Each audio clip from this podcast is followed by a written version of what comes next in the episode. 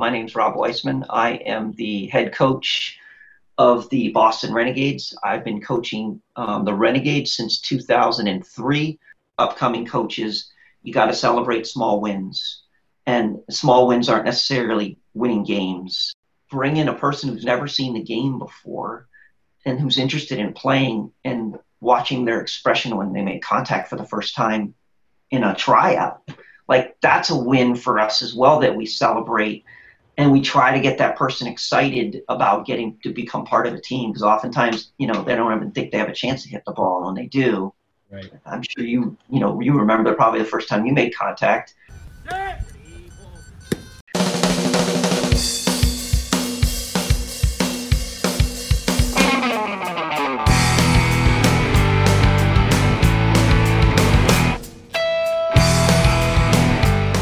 This is the Beep. Beep Ball equals Everybody Plays the podcast with the mission to build up the adapted form of America's favorite pastime baseball for the blind and visually impaired. Beep Baseball. In community as the National Beep Baseball Association, we redefine disability through the empowerment of inclusive adapted sports, incredible volunteers, tax deductible donations, and all time classic sportsmanship on the web at nbba.org, National Beep Baseball Association on Facebook, Twitter, and YouTube. Follow our story, join the team, enjoy the beat. Beep ball equals everybody plays.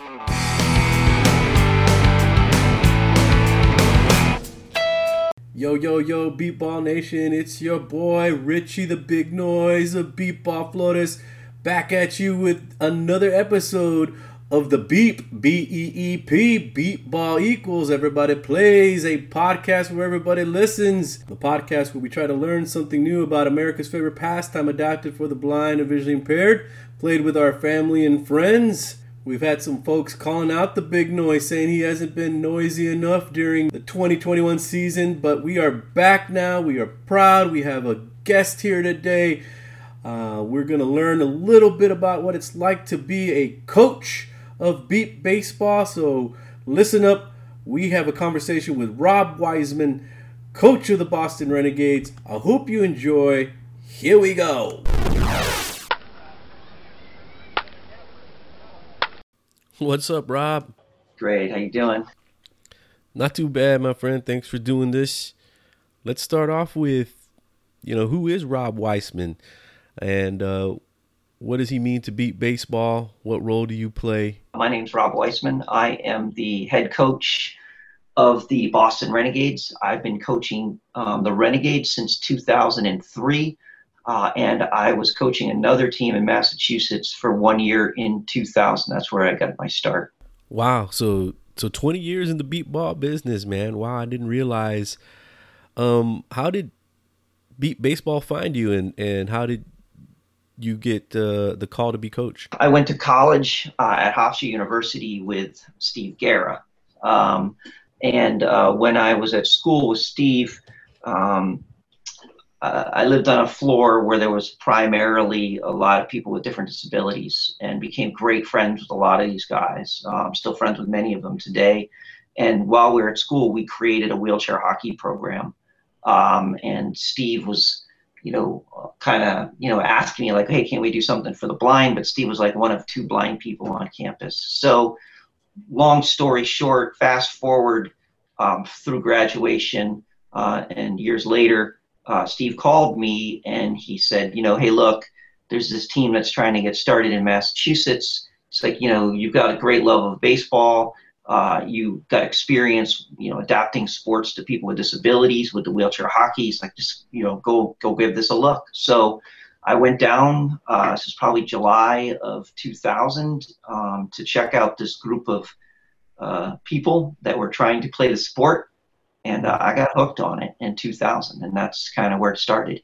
You know, 17 or 18 years later, I'm still doing it. Just another example of how blind and sighted athletes come to know beep baseball making friends in college, making friends in your community. Shout out to Stephen Guerra, Secretary of the National Beep Baseball Association, another human who's been given, you know, 20 years plus to the sport that we all love. Rob, uh, for new coaches, you know, what would be your advice in, you know, first steps in uh, leading a new team? It starts more from an organizational perspective than a coaching perspective. Um, at least from my experience, and you know, everyone's experiences are a little bit different. But you know, when I came onto the team, and I played around with this team a little, I, I coached them a little before I became the official head coach. I, I ran a couple of tryouts for them and stuff, and you know, one of the struggles that we had at the beginning was we had a group of people that wanted to play recreationally and we had a group of people that wanted to play competitively. And it was about, you know, it's sometimes that's, that can be a very difficult mix of people because um, their motives are different. So for us, it was about defining what the mission of the organization was going to be and how we wanted to run it. And that was where we had to start um, because, you know, you got to run a practice very differently if it's recreationally. Um, and you need to hold people accountably accountable a, a, lot more differently if if it's competitive than if it's recreational. So that's where we needed to start. Um, was is it was defining what we wanted to be. And when I came in in 2003, you know, they had said they wanted to be a competitive team, um, which was great. That was what I wanted to to be part of. I'm driven by competition and and improving uh, and trying to get better and you know setting goals and achieving those goals and that's that's something that that I, that was a good fit for me i'm glad you brought up the perspective of you know being a recreational team versus a competitive team. I mean everybody wants to be competitive uh, but there are some realities and truths uh, to you know how to make that happen. So how uh, once you make the commitment to be competitive how do you reinforce that commitment um, as a team leader? You know, once you've got a, foundation and a mission as far as what you want to do, um, then what we did is, uh, and I recommend that every team do this, is is have some sort of code of conduct. Um, we had our code of conduct dating back to 2004. Uh, so we, you know, after my first World Series and some challenges that we went through in that World Series, um, the only way I was going forward was if we were going to have a code of conduct. And for me, and and and and our volunteers what we wanted to do was we wanted to and and not just the volunteers but some of the players. I'm not going to say all of the players at that time but we wanted to try to create a culture about respect about improvement about teamwork uh, and not just teamwork amongst the players but teamwork between the volunteers and the players and putting a focus on growing together and supporting each other. And we needed to have that foundation and a code of conduct was where we needed to start. And i'll just give you one quick example was drinking um, you know i don't have and and very few of the renegade volunteers are family members to the players so we're not interested in going to a tournament and partying right. you know we work all year to improve our skills, we want to play ball. That's fun for us. And if you're drinking and showing up to the field drunk and you know throwing up all over your hotel room, which are things that used to happen on our team a long time ago, like mm-hmm. that's just disrespectful. Um, and if you wanted to do that, then this was not a, a match for for our coaching staff. So we tried to build that code of conduct and that culture of respect um, around there, and that it took a while. And with respect comes to listening. And as a coach, you have to listen. You can't just tell people what to do. You need to listen to the challenges that, that they're faced with.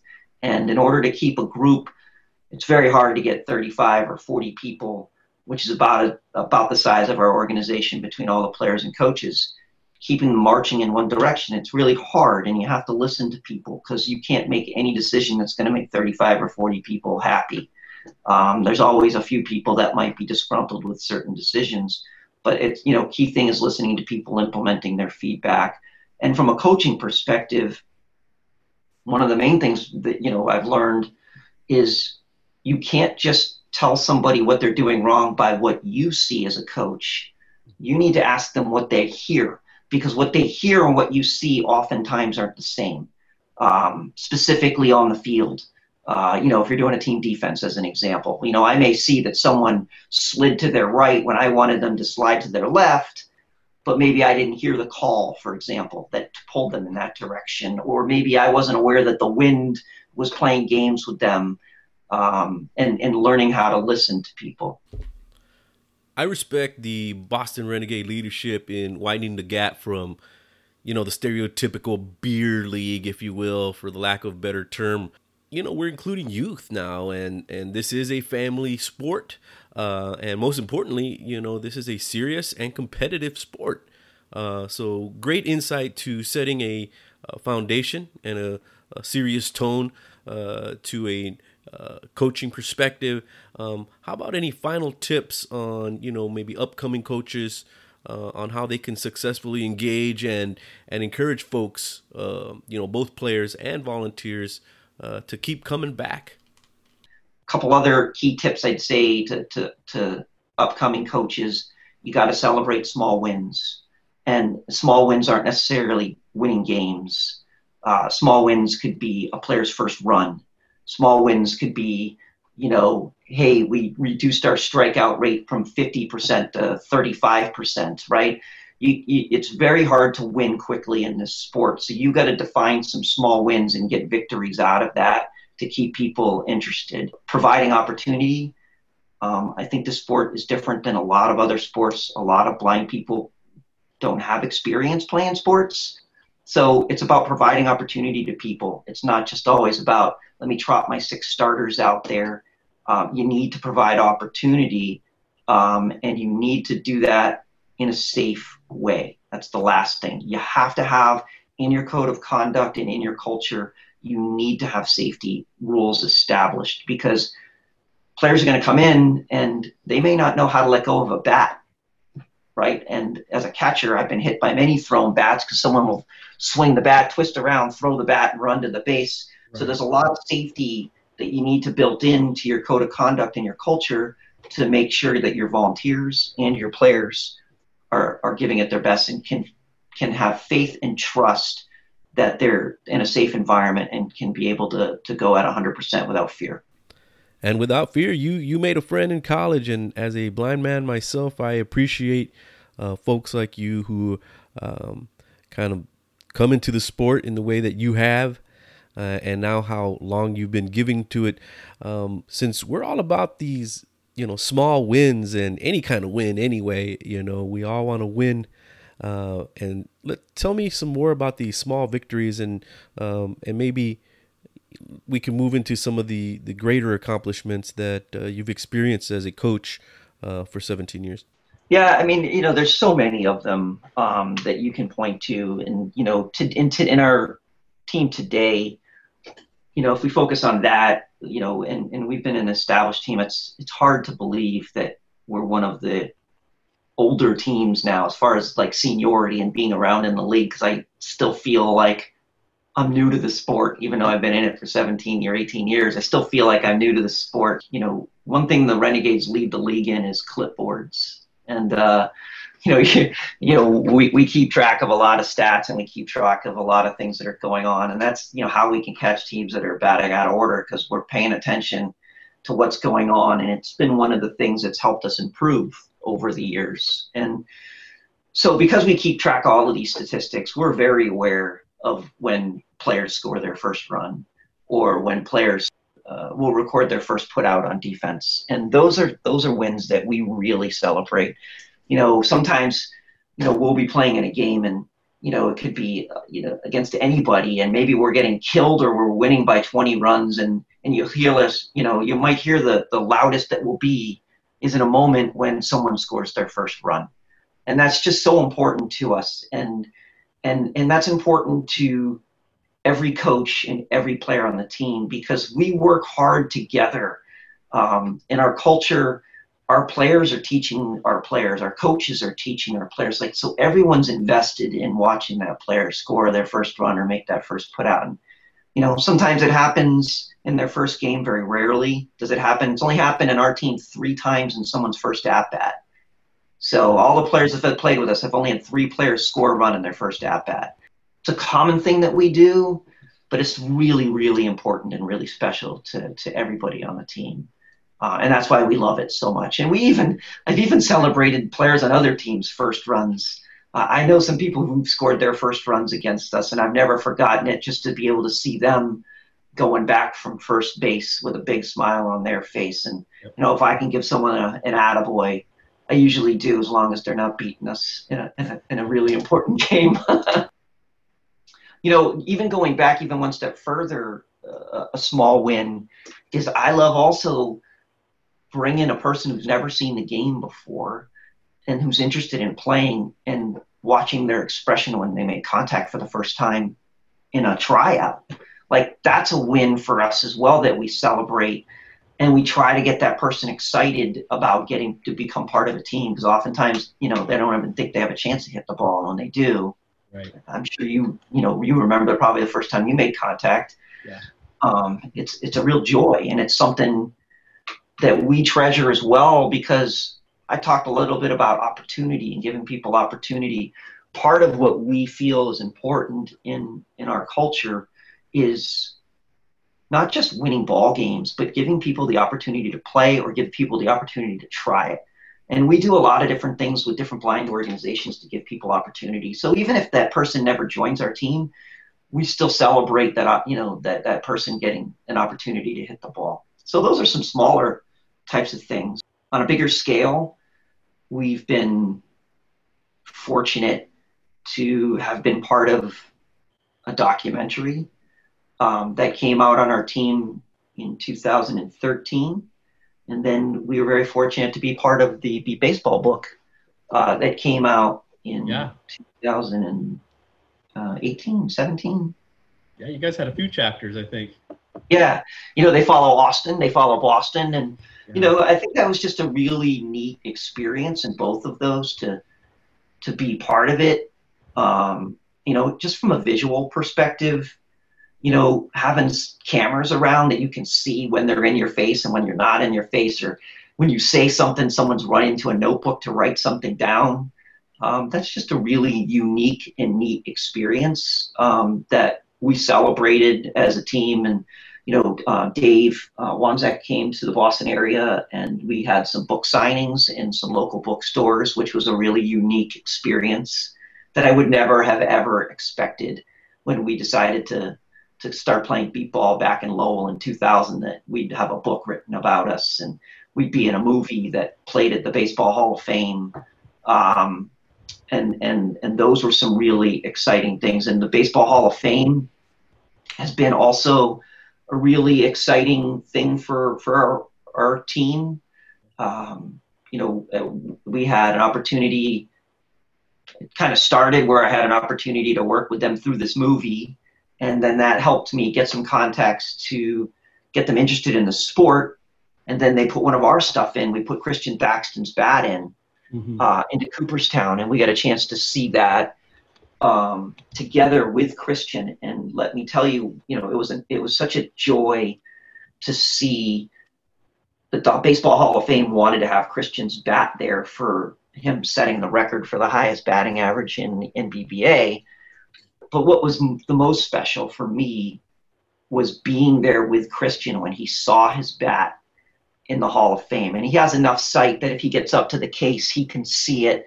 Um, and knowing his story and what he's been through in his life and how quickly and how positive he was through his vision loss, it was so rewarding to, to see him be able to see his accomplishment um, by having that bat in the Baseball Hall of Fame. That was just one of the most unbelievable things that I've ever been part of. And and those are the types of things which that that, that I get a big kick out of. Do I love being part of a championship game? Hell yeah. Right? But it's like these little stories where you're changing people's lives um, is is, uh, is yeah. so inspiring.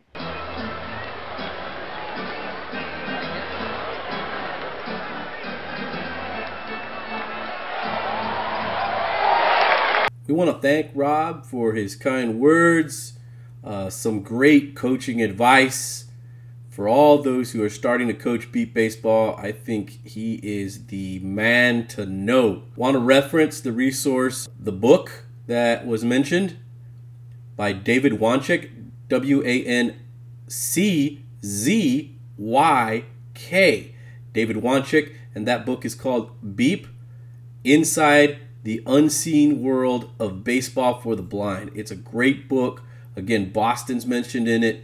Uh, your boy Richie Flores has a few uh, uh, quotes in there. Uh, so I, I, I, do advise folks to check that book out. Support David Wanczyk. He's a great beep baseball historian. I want to thank you again for listening to the Beep. Beep Ball equals everybody plays, the podcast where everybody listens and hopefully learn something new about beep baseball. Y'all continue to be winners out there. I'm going to leave you with a letter that I wrote with some of my friends over the quarantine non beep ball pandemic. But we are back, baby. Back to play ball. I hope you enjoyed this episode. Don't be a hater, be a good raider. Follow the podcast. Beep. Beep ball equals everybody plays. Set, ready, ball. Dear Beep Ball. Dear Beep Ball. Dear Beep Baseball. Where do I begin? I look at my life in two halves the half before I went blind and the half after I went blind when I was introduced to you. I guess I never really realized how much value you actually bring to my life. 15 summers in a row. Everybody knew what I was about. And I gotta say, meeting you was one of the best things that ever happened to me.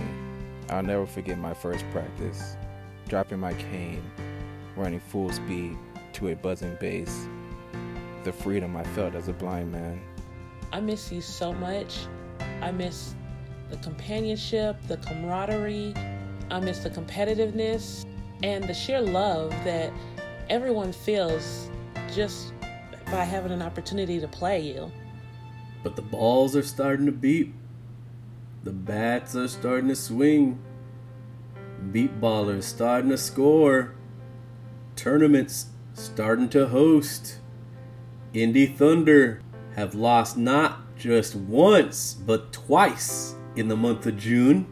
Smashing that one pound ball over the defense. Running full speed, crashing into that buzzing base, Picking my head up to listen to see if my team was cheering when you do come back, it's gonna be a party. when you're back, it also means that Richie, the big noise of Beepa Flores, will not only be on the field, but will be found where all good podcasts are found. Till we meet again, always your friend. So come back soon. Love. Your boy, The Noise. Faith. Demetrius Morrow, aka Demo.